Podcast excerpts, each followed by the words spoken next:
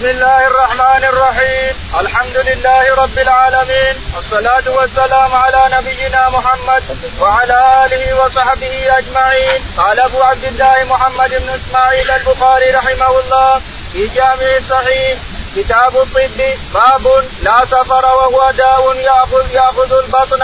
قال رحمه الله حدثنا عبد العزيز بن عبد الله قال حدثنا إبراهيم بن سعد عن صالح ابن شهاب قال أخبرني أبو سلمة بن عبد الرحمن وغيره أن أبا هريرة رضي الله عنه قال إن رسول الله صلى الله عليه وسلم قال لا عدوى ولا سفر ولا هامة. فقال أعرابي يا رسول الله فما بال إبل تكون في الرمل؟ كأنها الذباء فيأتي البعير الأجرب فيدخل بينها فيجربها فقال فمن أعد الأول؟ رواه الزهري عن أبي سلمة وسنان بن أبي سنان. بسم الله الرحمن الرحيم. الحمد لله رب العالمين وصلى الله على نبينا محمد وعلى آله وصحبه أجمعين. يقول الإمام الحافظ أبو عبد الله البخاري رحمه الله في صحيحه ولا نزال كتاب الطب ونحن الآن في العدوى والسيرة وغيرها. العدوى ما كان الرسول ينكرها إنما ينكر أن تكون هي التي تؤذي نفسه اما انتقال من الله تعالى تقدس فلم ينكرها الرسول كما سيأتي. يقول البخاري رحمه الله. باب باب لا سفر وهو باب لا سفر وهو داء يأخذ البطن. يقول البخاري باب لا سفر وهو داء داء يأخذ البطن. وقيل إنه سفر الشهر. لا سفر ولا وهو داء يأخذ البطن. حدثنا عبد الله بن عبد العزيز عبد الله. يقول حدثنا عبد الله بن عبد العزيز قال حدثنا إبراهيم بن سعد. إبراهيم بن سعد قال حدثنا صالح بن كيسان. صالح بن كيسان قال عن ابن شهاب. عن ابن شهاب الزهري قال عن أبو سلمة بن عبد الرحمن. عن أبي سلمة بن عبد الرحمن قال وغيره. وغير عبد أبي سلمة قال عن أبي هريرة. عن أبي هريرة رضي الله تعالى عنه أن النبي عليه الصلاة والسلام قال قال لا عدوى ولا سفر ولا هامة قال لا عدوى ولا سفر ولا هامة ولا طيرة ولا سافر الحديث اللي مرنا. هذا الحديث مرنا في الليل الماضية يقول لا سفر يعني لا شهر يعتقد به الجهال يعتقد به الكفار كفار قريش. لا يتناكحون فيه ولا يسافرون فيه ولا يسوون حاجة. هذا الشهر. فنفى الرسول عليه الصلاة والسلام أنه أنه مسؤول أن السفر شهر سفر بل هو شهر من شهور الله تعالى وتقدم. يقول عائشة رضي الله عنها ما تزوجت الا شوال وهم يستعملون الزواج مثل ما يستعملون في سفر الشهاده السفر لا يضر ولا ينفع الا باذن الله تعالى وتقدم لكن هنا البخاري يؤيد على أنه داء ياخذ في البطن أن السفر هذا داء داء ياخذ في البطن. فقال لا سفر يعني لا ما في سفر ياخذ في البطن قد يكون الداء يضرب الانسان ولكن كون انه يقع من نفسه لا يجوز. والا الداء قد يقع هذا الداء يسمونه صبر. ولكن كون الداء هذا أو المرض هذا يسمى صبر هذا نفاه الرسول عليه الصلاة والسلام. قال صبر وهو داء ياخذ في البطن ولا هامة ولا طيرة ولا نعم ولا هامة ولا ولا عد ولا هامة.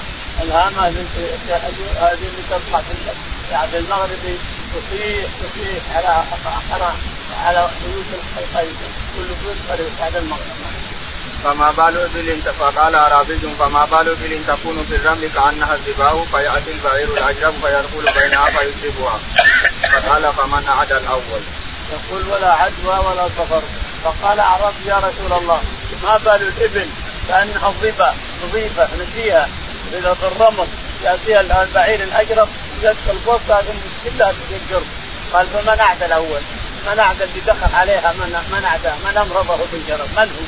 الرسول عليه الصلاة والسلام. ما نفى العدوى أن يأتي ويجري يجري البعير البعارين كلها. نفى أن تكون تنتقل بنفسها. نفى عليه الصلاة والسلام أن يكون المرض الجدري ولا الطاعون ولا الجرب ينتقل بنفسه. أما كون الله تعالى وتقدس هو اللي ينقله هذا ما نفاه الرسول عليه الصلاة والسلام. لأن الله هو اللي امرض الأول وهو الذي يمرض الثاني والثالث والرابع. فالدليل على قوله فمن امرض الأول يعني اللي امرض الثاني هو الذي امرض الأول. فالانتقال من الله تعالى وتقدس لا من نفس الداء هذا اللي نفى الرسول. ما هو من نفس الداء إنما من الله. الله اللي امرض الأول وامرض الثاني والثالث والرابع. فالعدوى من الله تعالى وتقدس ما نفاها إنما نفى أن تكون من نفسها إلى اخره نعم. باب ذات الجنب. قال رحمه الله حدثني محمد قال أخبرنا عتاب بن بشير عن إسحاق بن راشد عن الزهري قال قال أخبرني عبيد الله بن عبد الله أن أم قيس بنت محزن وكانت من المهاجرات الأول اللاتي بايعن رسول الله صلى الله عليه وسلم وهي أخت عكاشة بن محزن أخبرته أنها آتت رسول الله صلى الله عليه وسلم بابن لها قد علق قد علقت عليه من العذرة فقال اتقوا الله على ما تدغرون أولادكم بهذه الأعلاق عليكم بهذا العود الهندي فإن فيه سبعة أشفياء منها ذات الجنب تريد القسط يعني القسط قال وهي لغة. يقول البخاري رحمه الله باب ذات الجنب باب ذات الجنب يعني أنها تمرض الإنسان ذات الجنب ولكن يتدوى بالعود القسط الهندي أما أن تستوي بغيره فلا. فإذا ما وجدنا العود القصة الهندي فإنها تكوى تعالى الله وتقدس؟ هو هو اتفاقها إذا كويتهم مطرقين الانسان واحد هنا وواحد هنا لانها داء يمسك الرئة. والرئه اللي تروح على القلب. الرئة من هنا والرئة من هنا ثنتين يروحن على القلب بإذن الله علشان يمشي الدم. الدم نفسه ينزل من فوق مع عروق القلب وينزل إلى إلى الجسد. ينزل ينفتح باذن الله القلب ثم ينفتح ثم ينفتح ثم ينفتح فينزل يشرب الدم ثم ينزله إلى أسفل. ينفتح ثم يشرب الدم ثم ينزله إلى أسفل وهكذا. والدم في بدن الإنسان شرياني ووريدي. فالوريدي هذا الدم اللي هذا الإنسان إذا اجتمع سواء بالرجلين ولا بالرأس لازم يحتجم منه أو يداوي دواء أو يبحث عن دواء. وأما الشرياني فهذا احمر هذا هو الذي يمشي في العروق بإذن الله وينفع الناس. ومن حكمة الله تعالى وتقدس من حكمة الله أن الكبد هذه تحتضن لها جيوب تحتضن الدم تحتضن الدم. إذا جاء الدم احتضنته بجيوبها فإذا شرح البدن باي مكان يكون أسعفته من سمع هذا من حكمة رب العالمين تعالى وتقدس الشاهد يقول نعم. يقول حدثنا محمد. حدثنا محمد. قال حدثنا عتاب بن بشير. عتاب بن بشير. قال حدثنا إسحاق بن راشد إسحاق بن راشد قال عن الزهري. عن الزهري. قال عن عبيد الله بن عبد الله. عن عبيد الله بن مسعود. قال عن أم قيس بنت محصن عن أم قيس بنت محصن اخت عكاشه بن محصن أنها أتت النبي عليه الصلاة والسلام. يقول البخاري إنها من المهاجرات الأول. بايعت الرسول من الأوائل من المهاجرات الأول. واتت الرسول عليه الصلاة والسلام وطفل لها قد أخذته العذرة. يعني الوزات اخذت الوزات من هنا ومن هنا. وكانت خرج هنا خرج هنا كبيرة وخرج كبرى الجملة البعيد. كبر جمله البعيد خرج. حطوا من هنا وحطوا تفصل خرج خير. هذه فيها خير وهذه فيها خير. ثم لما صاح الطفل من هذا الزيح يجمع باذن الله رفعت الخرج هذا فهذا هذا الطفل بإذن الله. اتت به فقال لماذا تغسلين ولا بكذا الخرج هذا والرفع ترفعين. واللي ما عندها خرج ترفعه بصابع الاثنين كذا كذا حتى يرتاح فقال لماذا تقتلن اولادكن بهذه عليكم بالعود. القس الهندي. لأنه حار طبيعه الحرارة. فإذا جرى جرى مع الريق يحط من هنا أو من الخشم أما صعود أو أو لدود. أما لدود بين الاسنان والا تفوت مع الخشم فإذا وصل إلى إلى الدمله هذه اللي فيها باذن الله حرارته حار كأنه جمرة. ينزل على الدمله كأنه جمر فيختصصه باذن الله واذا فضحه ارتاحت خلاص فإذا ما حصل فإنه يبدا بالحلق من هنا. لكن نهى عن إنه يرفع بالاصابع أو يرفع بالخرج. نهى عليه الصلاة والسلام وأمر بالعود القدس الهندي. العود قد لا يوجد الآن.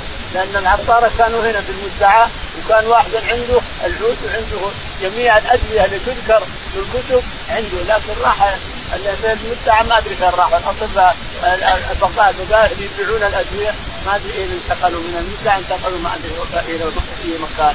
الشهاده إنه كان يوجد يقول إنه عنده القدس الهندي يوجد. يعني. ولكن اليوم لا يوجد لا يوجد شيء ولا يوجد. أحد عنده ادويه يبيعها.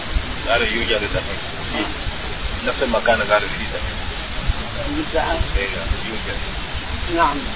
قال رحمه الله حدثنا عارم قال حدثنا عمار قال قرئ على أيوب بن على أيوب من كتب أبي قلابه منه ما حدث به ومنه ما قرئ عليه وكان هذا في, في الكتاب عن أنس عن ابا طلحة وأنس بن وأنس بن النضر قواياه وقواه أبو طلحة بيده. وقال عباد بن منصور عن أيوب عن أبي قلابة عن أنس بن مالك قال أذن رسول الله صلى الله عليه وسلم لآل بيت من الأنصار أن يرقوا من الحم من الحمة والأذن قال أنس قويت من ذات الجنب ورسول الله صلى الله عليه وسلم حي وشهدني أبو طلحة وأنس بن النضر وزيد بن ثابت وأبو طلحة قواني. يقول البخاري رحمه الله حدثنا عارف عالم. قال حدثنا حماد بن زيد. حماد بن زيد. قال حدثنا قال قرئ على على أيوب من كتب أبي قلابة. قال قرئ قرئ على ابي أيوب من كتب أبي قلابة. وهذا مما قرئ عليه. أو إنه في الكتاب. أو إن هذا في الكتاب. قال حدثنا وكان وكان هذا في الكتاب. عن أنس بن مالك. كان هذا في الكتاب. الحديث هذا في الكتاب. ما قرئ عليه.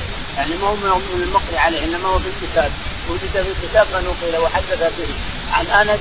عن ان أبا طلحة وانس بن وأنس بن مالك أن أبا طلحة وانس بن وانس بن وأنس بن نضر عمه عمه. فكوياه يعني اصابوا حمى أو اصابوا حاجة فكوي أنس بن مالك رضي الله عنه. واللي كواه أبو طلحة.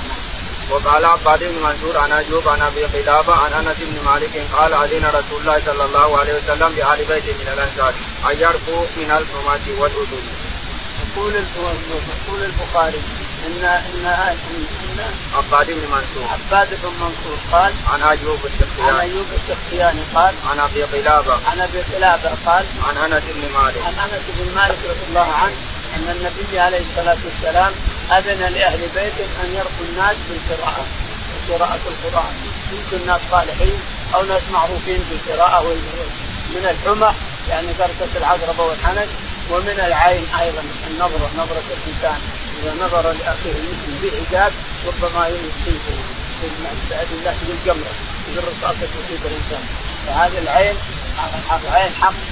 العين حق. يقول النبي عليه الصلاة والسلام. العين حق. وكان الشيء سابق القدر وسبقته العين.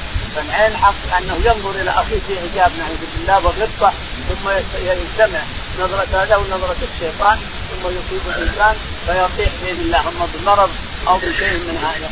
يعجب بماله ولا يعجب ببدنه ولا يعجب بعينه ولا يعجب يعجب بهذا ويجتمع الشيطان مع الإعجاب هذا. فيصيب الرجل نعم قال أنس قويت من ذات الجنب ورسول الله صلى الله عليه وسلم حج وشهدني أبو طلحة وأنس بن النضر. يقول أنس رضي الله تعالى عن مالك إنه كوي من ذات الجنب، ذات الجنب هي التي تصيب تصيب الرئة فتتوقف الرئة بإذن الله عن التهوية تهوية القلب، واحدة هنا وواحدة هنا تعالى الله وتقدم، فإذا توقفت هذه توقف القلب، صار صار يسعل اعوذ بالله الليل والنهار ولا ينام، يسعل ولا ينام، حتى يقوى. الحين ما عند الناس إلا الكي. الاطباء هنا يعالجون بحبوب وشراب وما ما يفيد لازم يكون مفرقين على هذا فتنفك الرئه فإذا انفكت الرئه نام ست ساعات سبع ساعات وهو نايم ثم يصحي بعافيه ما في اخلاق لابد من الكي لذات الجنب إلا إذا وجد العود القسط الهندي اللي توصف الرسول ربما أنه يكفي منها لأن الرسول ذكر أنه شفاء من ذات الجنب ومن العين ومن ذات الجنب فاذا وجد العود القسط الهندي الذي يأتي من الهند وهو موجود هنا وصار هو العود العود اللي ذكر الرسول أو مثيله فإنه يشفي أيضا من الجنب يشفي أيضا من الويسات من هنا فهو حار حار كأنه جمر. نزل نزل على الداء اللي في الجنب بإذن الله طبقه فك فك الرئة من من الداء هذا لأنها توصل بالجسم فإذا فكه خلاص تعافى. باب باب باب الحرك الحد باب حرك العسير ليسد به الدم.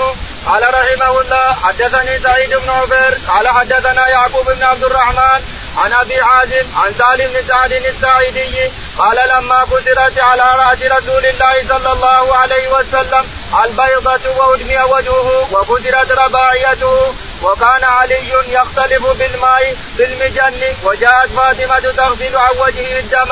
فلما رأت فاطمة رضي الله عنها الدم يريد على الماء قدرة عمدت إلى عصير فحركتها وألصقتها على جرع على جرع رسول الله صلى الله عليه وسلم فرق الدم. يقول البخاري رحمه الله باب باب حرق الحصير. حرق الحصير لأجل رماده يشد الجرح بإذن الله. الرماد الرماد من حيث هو يشد الجرح الجرح اللي بالرأس ولا في البدن ولا في أي شيء يشد باذن الله الرماد. يقول البخاري حدثنا سعيد بن عفير سعيد بن عفير قال حدثنا يعقوب بن عبد الرحمن. يعقوب بن عبد الرحمن قال حدثنا أبو حازم. أبو حازم قال عن سالم عن سهل بن سعد سهل بن سعد الساعدي رضي الله عنه. قال إن علي رضي الله عنه كان يصب الماء لما ضرب الرسول عليه الصلاة والسلام على البيضه على رأسه وفوق راسه وجنتيه وتكسر ثناياه يقول إنه يصب عليه الماء ولكن الدم يزيد يزيد يزيد من الإسلام. فقامت فاطمة رضي الله عنها وأحرقت حصير ثم أتت بالرماد ودحته الجرح وقف الرماد يوقف الجرح لا تشتري هذا. الرماد يوقف جرحا يطلع من الدم يوقفه. باب الحمى من فيح جهنم. قال رحمه الله حدثني يحيى بن سليمان قال أخبرني ابن وهب قال حدثني مالك عن نافع عن ابن عمر رضي الله عنهما عن النبي صلى الله عليه وسلم قال الحمى من فيح جهنم فأتبعوها بالماء. قال نافع وكان عبد الله يقول اكشف عنا الرجز. يقول البخاري رحمه الله باب الحمى من فيح جهنم. ثم نكتب الناس لا شك أنهم في جهنم نعوذ بالله. ينتفض الإنسان ينتفض بعض الناس يصير نقابه بعضهم حمى إلى آخره.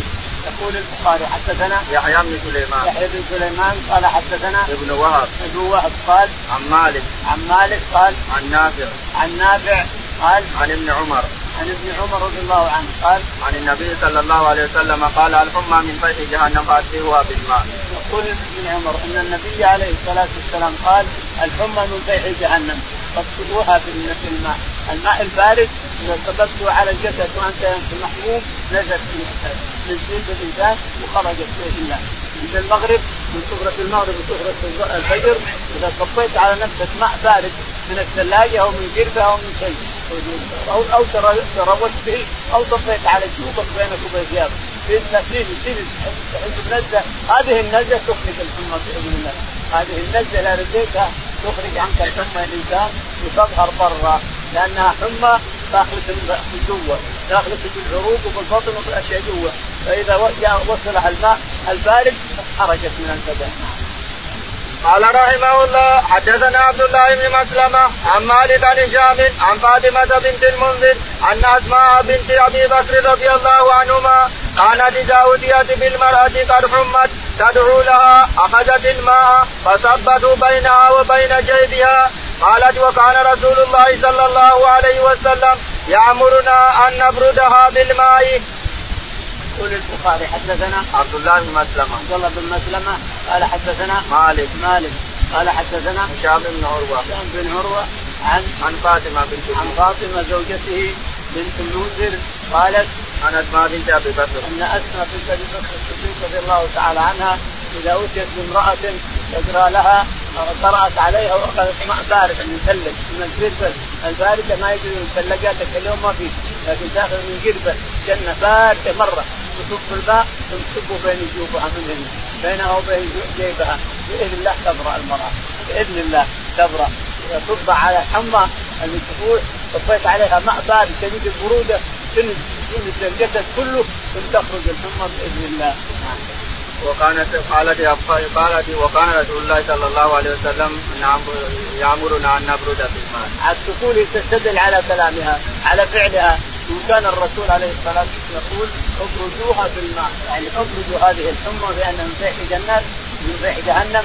ابردوها بالماء ماء بارد على الجسد وباذن الله تخرج قال رحمه الله حدثنا محمد بن المثنى قال حدثنا يحيى عن هشام قال أخبرني أبي عن عائشة عن النبي صلى الله عليه وسلم قال الحمى من فيح جهنم فأبردوها بالماء.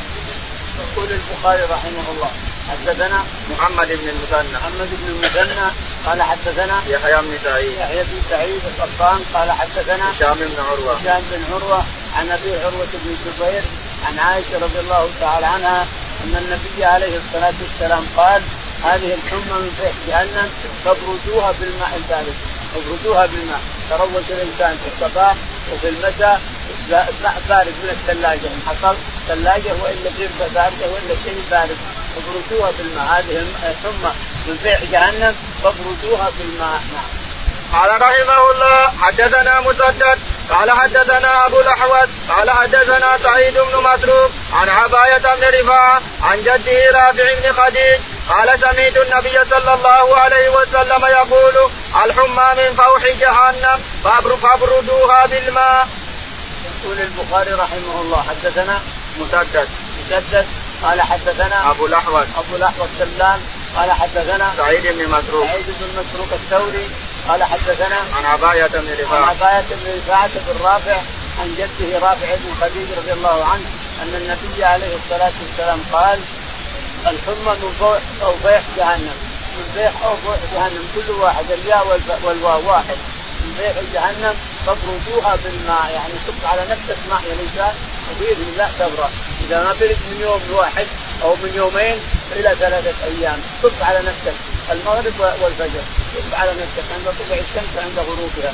بإذن الله تبرد باب باب من خرج من أرض لا تلائمه. قال رحمه الله حدثنا عبد العالى بن حماد قال حدثنا يزيد بن زريع قال حدثنا سعيد بن أبي عروبة عن قتادة عن أنس بن مالك حدثهم أن أنسا أو رجالا من عكر وعرينا قدموا على رسول الله صلى الله عليه وسلم وتكلموا بالإسلام وقالوا يا نبي الله إنا كنا أهل درع ولم نكن أهل ريف. واستوخموا واستوخموا المدينة.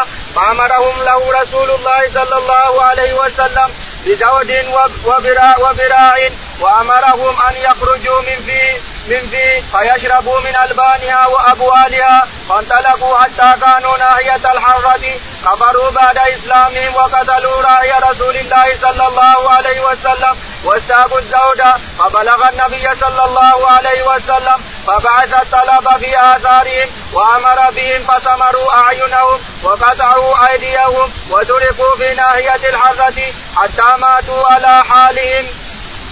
يقول البخاري رحمه الله باب من خرج من الأرض لا تلائمه. من خرج من ارض لا تلائمه. يعني مرض فيها. جاء الأرض هذه ومدينة ومرض فيها ثم خرج منها إلى يطلب الشفاء إلى البر إلى البرية وإلى الهواء وإلى الهواء النقي. يقول حدثنا عبد الأعلى بن حماد. عبد الأعلى بن حماد قال حدثنا يزيد بن زريع. يزيد بن زريع قال حدثنا سعيد بن أبي عروبة. سعيد بن أبي عروبة قال عن قتادة. عن قتادة قال عن أنس بن مالك. عن أنس رضي الله تعالى عنه أن اناسا من عكر عرينة جاءوا إلى الرسول عليه الصلاة والسلام واسلموا وجلسوا عنده في المدينة ثم قالوا يا رسول الله إن أهل نحن أهل غنم وإبل وبر إن أهل بر. ما ما نعيش في المدن، المدن نستوخمها ولا نعيش فيها، فاذن لنا نخرج برا، فقد أذن لهم وارسل معهم رسول إلى رسول وكيل عليه الصلاة والسلام من نقيه وكان إبل في النقيه ما يأتي من إبل يجعل في الصدقه ترعى ولهذا حماه الرسول حمى عشبه ما يجي أحد من الأعراب العشب كله في إبل الصدقة. فخرجوا حتى وصلوا إلى النقيع ثم قال بعض الناس يقراها بالبقيع وهو غلط البقيع مقبره ما هي ما في ابل إنما تقراها بالنقيع الانسان وهو الذي يحمى يحمى لأجل إبل الصدقة. فوصلوا إلى النقيع ثم شربوا من الألبان والأبوال حتى صحوا وتعافوا ثم كفروا بعد إيمانهم وقتلوا الراعي وأخذوا الإبل وهجوا جاء الخبر إلى الرسول عليه الصلاة والسلام فاخذ دعا الله أن يحبسهم فحبسهم حتى وصل الطلب. فوصلهم الطلب وجابوا جاءوا بهم. فلما وصلوا إليه عليه الصلاة والسلام الإبل تركوها في النقيع وجاءوا بالرجال بس الثمانية. لما جاءوا قاموا قطع أيديهم وأرجلهم وسمر أعينهم ورماهم في الحرة. يحطون التراب ما ما يحصل حد يأتيهم ولا حد يعطف عليهم ولا يشربون ولا شيء. يأكلون التراب ثلاثة كلهم يكتمون التراب حتى ماتوا في هذه الحالة. هذا آخر عقوبة فعلها الرسول عليه الصلاة والسلام. باب ما يذكر في الطاعون قال رحمه الله حدثنا حفص بن عمر قال حدثنا شوبة قال أخبرني حبيب بن أبي ثابت قال سمعت إبراهيم بن سعد قال سمعت أسامة بن زيد يحدث سعدا عن النبي صلى الله عليه وسلم قال إذا سمعت إذا سمعتم بالطاعون بأرض فلا تدخلوها وإذا وقع بأرض وأنتم بها فلا تخرجوا منها فقلت أنت سمعته يحدث سعدا ولا ينكره. يقول البخاري باب ما يذكر في الطاعون. ما يذكر في الطاعون وأنه اذا صار ببلد وأنت فيها لا تخرج. فرارا من الموت لا تخرج الإنسان. لانك تمر من قدر الله إلى قدر الله. وإن كان فيها وأنت لم تدخل سمعت أنه فيها لا تدخلها لا تدخلها لأن الله نهاك عن هذا والرسول عليه الصلاة والسلام نهاك عن هذا. يقول البخاري حدثنا حفص بن عمر. حفص بن عمر قال حدثنا شعبة. شعبة قال حدثنا حبيب بن أبي ثابت بن أبي ثابت قال إبراهيم بن سعد بن سعد قال حدثنا عن أسامة بن زيد. عن أسامة بن زيد رضي الله عنه قال يحدث عن سعد بن أبي وقاص. حدث أسامة بن زيد يحدث عن سعد بن أبي وقاص رضي الله تعالى عنه أنه قال إذا سمعتم عليه الصلاة والسلام نعم.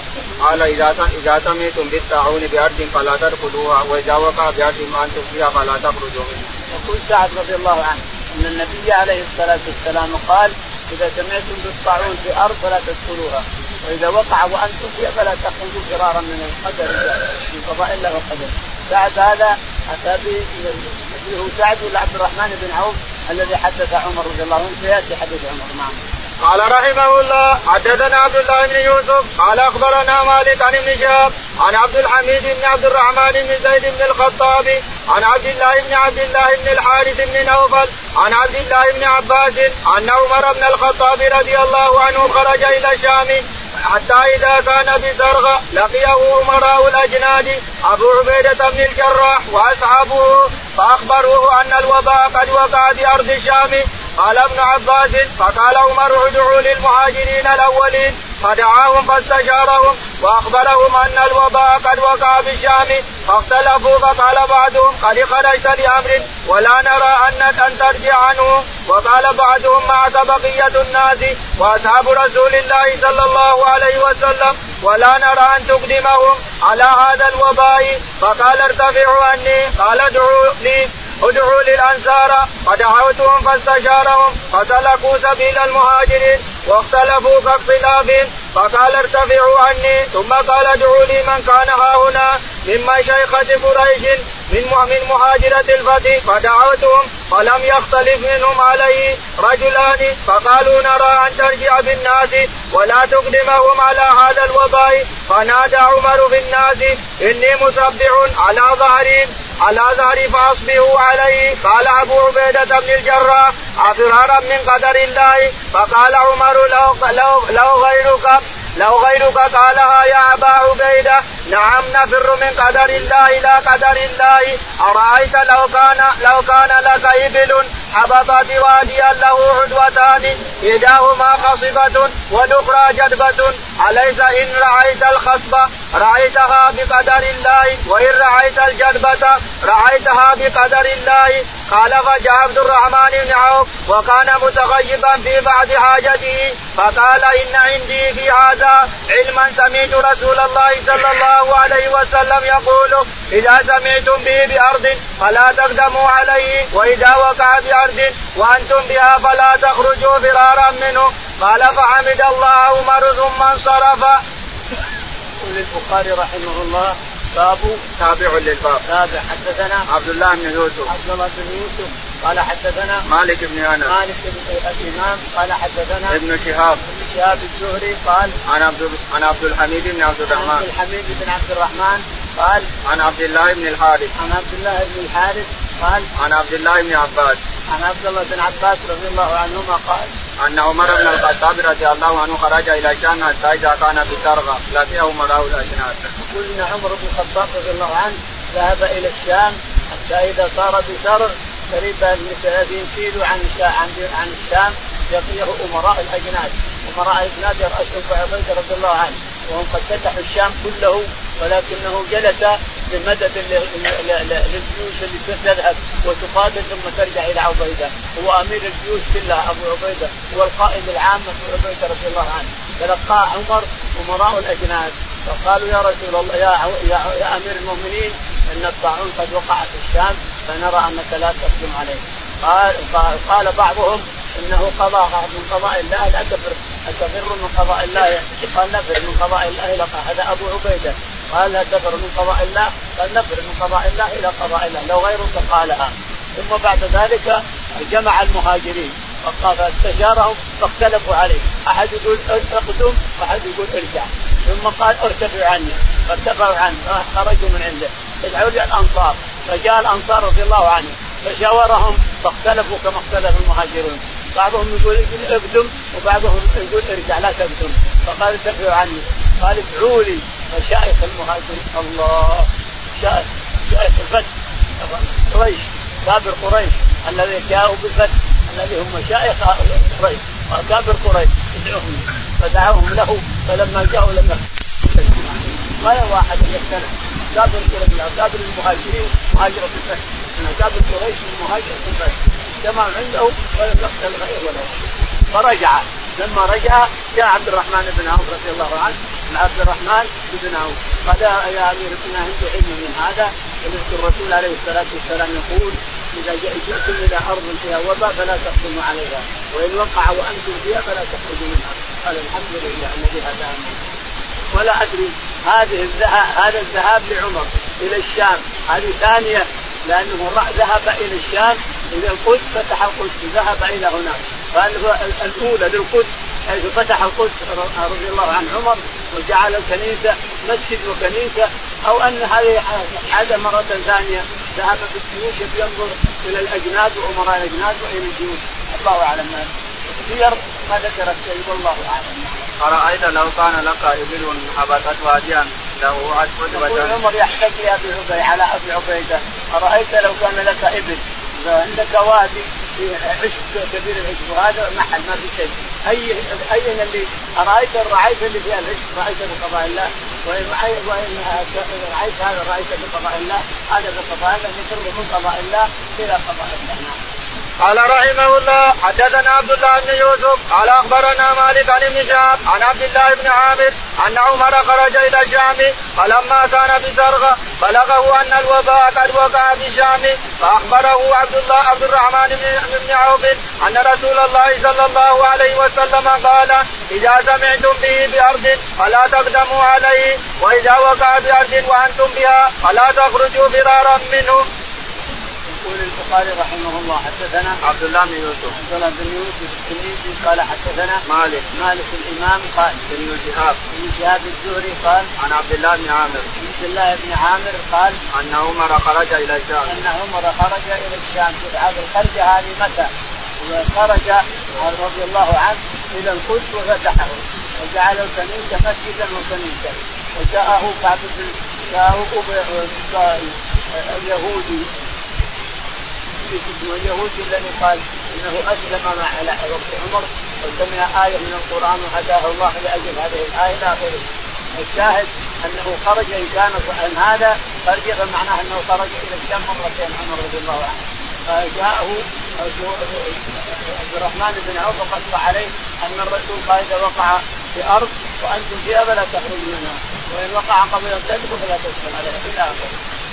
قال رحمه الله حدثنا عبد الله بن يوسف قال أخبرنا معمر قال أخبرنا مالك عن نعيم المجمر عن أبي هريرة رضي الله عنه قال قال رسول الله صلى الله عليه وسلم لا يدخل المدينة المسيح ولا الطاعون. يقول البخاري رحمه الله حدثنا عبد الله بن يوسف. عبد الله بن يوسف قال حدثنا مالك. مالك قال حدثنا نعيم المجمر. نعيم المجمر لأنه يجمر المسجد في صخور للمسجد. ويجمره سمي المجمر نعيم المجمر قال حدثنا أبو هريرة. أبو هريرة رضي الله تعالى عنه أن النبي عليه الصلاة والسلام قال لا يدخل المدينة المسيح الدجال لا يدخل المدينة المسيح الدجال ولا الطاعون يعني ولا مكة. حتى مكة ما يدخلها الدجال. لكنها ترجف الأرض. الأرض أرض المدينة ترجف. وأرض مكة ترجف. ثم تخرج الإنسان يرتحد ان السياحه سيخرج إلى الدجال برا بعيد الدجال ما يخرج من المدينة. بعيد لأن على أبواب كل مدينة منهما ملائكة تحرس ملائكة تحرس في المدينة ومالك تحرس مكة. لا يدخلها الدجال. قال ولا الطاعون قال رحمه الله حدثنا موسى بن إسماعيل قال حدثنا عبد الواحد قال حدثنا عاصم قال حدثتني حفصة بنت سيرين قالت قال لي أنس بن مالك رضي الله عنه يحيى بما مات قلت من الطاعون. قال قال رسول الله صلى الله عليه وسلم الطاعون شهادة لكل مسلم. يقول البخاري رحمه الله حدثنا موسى بن إسماعيل. موسى بن إسماعيل قال حدثنا عبد الواحد. عبد الواحد قال عن عاصم بن سليمان. عن عاصم بن سليمان قال. عن حمزة بن سيرين حفصه بن سيرين قالت. قالت قال لي أنس بن مالك رضي الله عنه يحيى بما مات.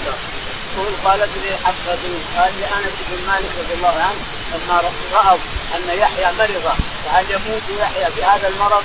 فقال لها يحيى بما مات. يعني هو حي الآن وربما مات من يدري. أجله إن أجل من جاء الأجل يحيى هذا إن جاء إن جاء أجله من هذا المرض رايح يموت كان الله تعالى وتقدس. ما كتب له أجله من هذا فيحيى ما هو ميت لما يجي أجله. فتساله عن يحيى يقول لها من الرضاعه هل هو يموت من هذا المرض؟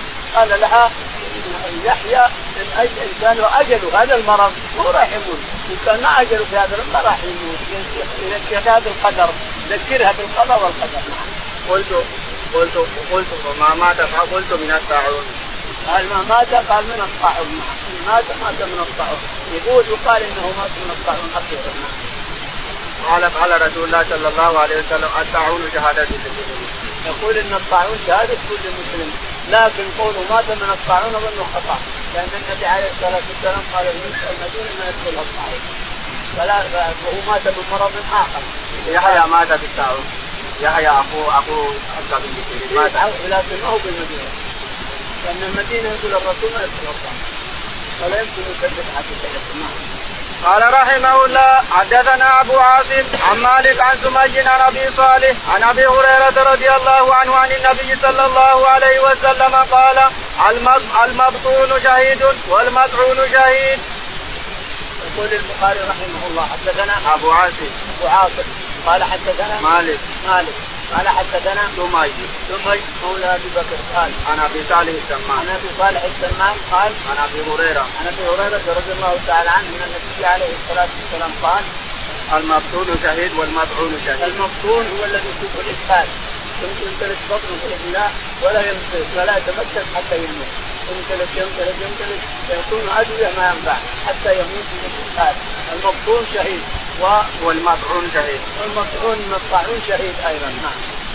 من سبعة الشهداء اللي عندك باب اجر الصابر في الطاعون. قال رحمه الله حدثنا إسحاق بن منصور قال أخبرنا حبان قال حدثنا داود بن أبي الفرات قال حدثنا عبد الله بن بريدة عن يحيى بن يعمر عن عائشة زوج النبي صلى الله عليه وسلم أنها أنها أخبرتنا أنها سألت رسول الله صلى الله عليه وسلم عن الطاعون فأخبرها نبي الله صلى الله عليه وسلم.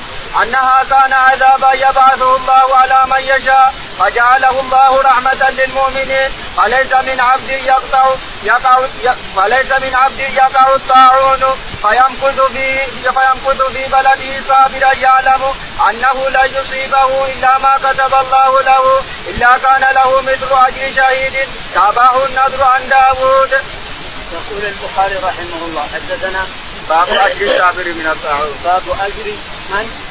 أجر الصابر في الطاعون. باب أجر الصابر في الطاعون.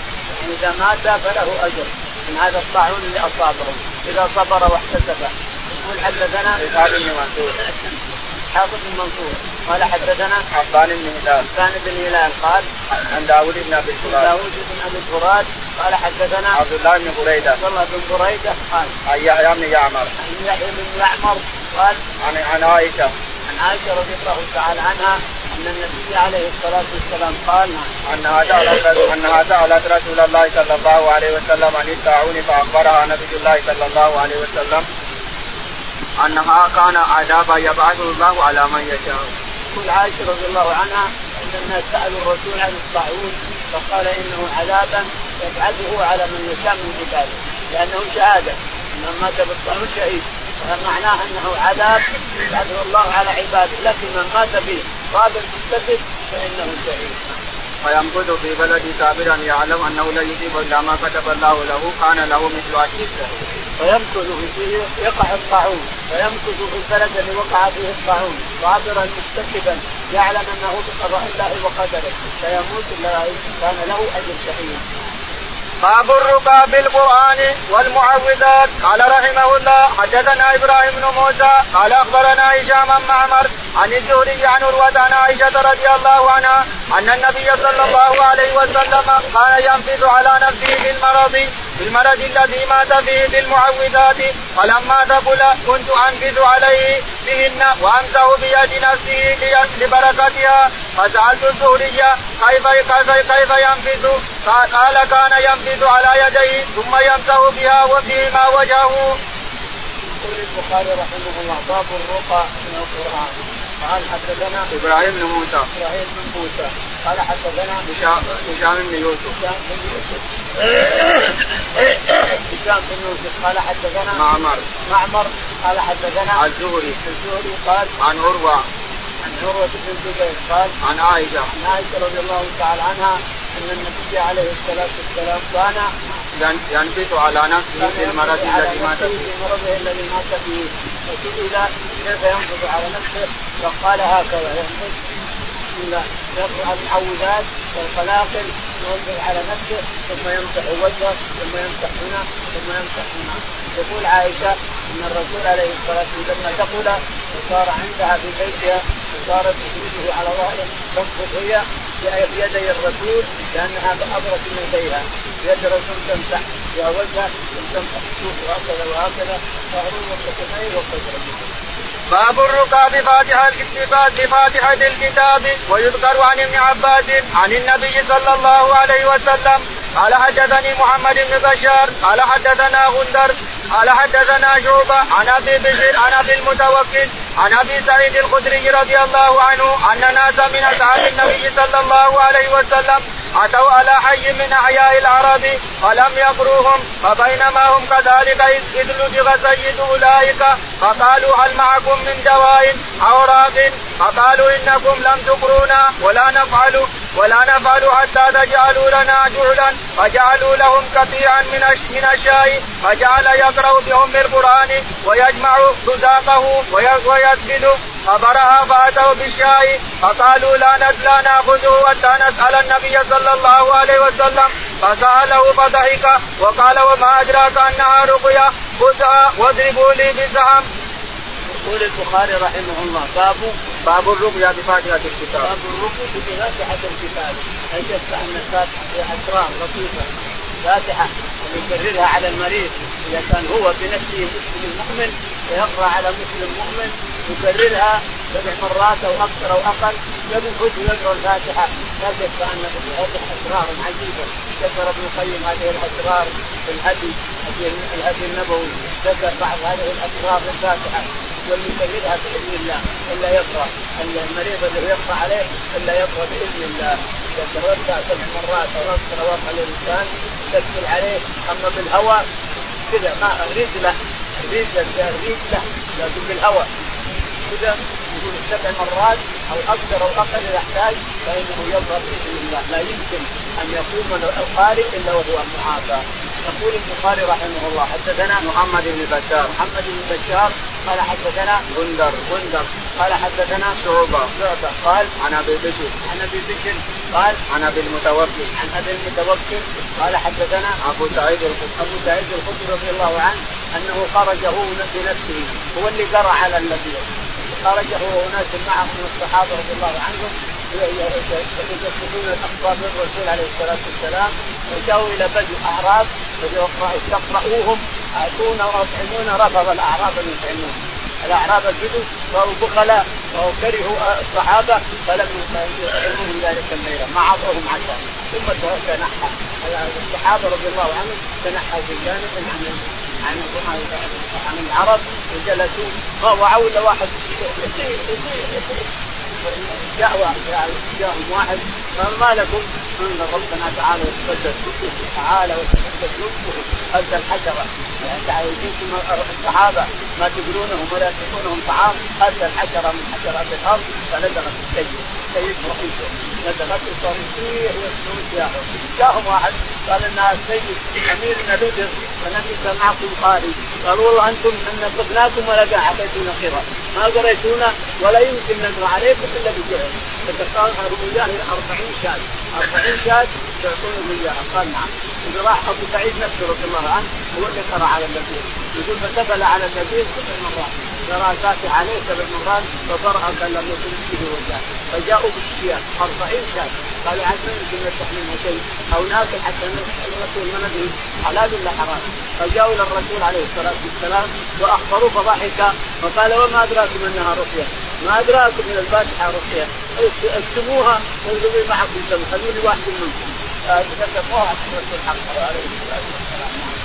باب الشرط في الرقية بقطع من الغنم. قال رحمه الله حدثنا زيدان بن مضر مضارب أبو محمد الباهلي قال حدثنا أبو معشر البصري وصدوق يوسف بن يزيد البراء قال حدثني عبيد الله بن الاخنس أبو مالك عن ابن أبي مليكة عن ابن عباس أن نفرا من أصحاب النبي صلى الله عليه وسلم مروا بماء فيه لديغ أو سليم فاراد لهم رجل من أهل الماء فقال هل فيكم من راق من راق؟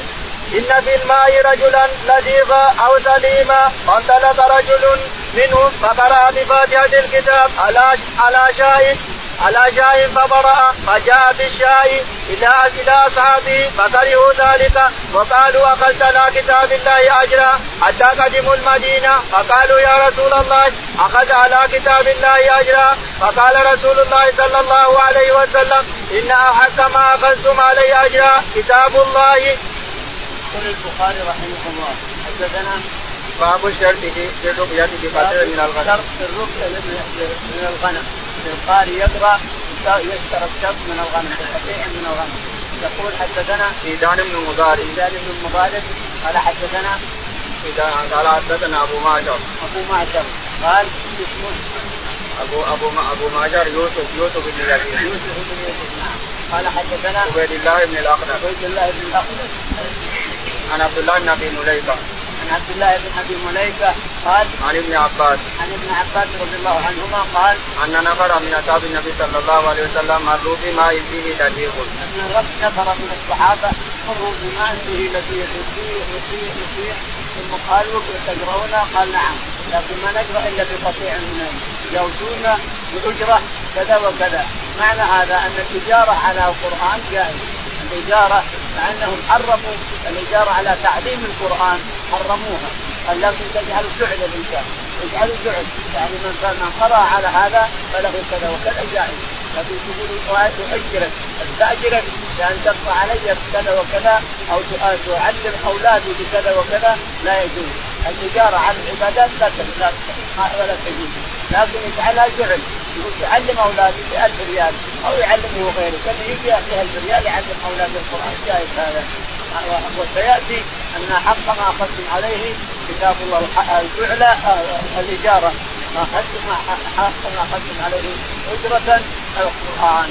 لكن عندنا أن حديث أن قال وطوف بطوف من نار لما قال عبادة بن صامت أنه قرا على شخص واخذ طوف على قراءته أجرة وتصوف بطوف من نار فالجمع بينهما أن الإجارة لا تكون إجارة لا يجوز إجارة إنما تكون فعل يقول من قرا أولادي أو قرا ولدي أو فعل كذا وكذا من العبادات أو صلى في هذا المسجد أو أذن في هذا المسجد أو فعل كذا وكذا فله لعن 1000 ريال كل من فعل هذا الفعل يقطع 1000 ريال جعاله الجعاله جائزة. في كل شيء. في كل عبادات في كل شيء جائزة. لكن اجاره تعال ولدي واعطيك إجرة لا يجوز هذا لانها عباده والاجاره لا تدفع في العبادات نعم. قال فقرئوا ذلك وقالوا أخذت على كتاب الله أجرا. قال أصحاب واللي معه كرهوا هذا قالوا أخذت على كتاب الله أجرا. وقال حتى تأتون الرسول. فاتى يقول فاتوا الرسول عليه الصلاة والسلام فذكروا له القصة والغنم فقال حق حق ما اخذتم عليه أجرا كتاب الله. باب رؤيا باب رؤيا العين.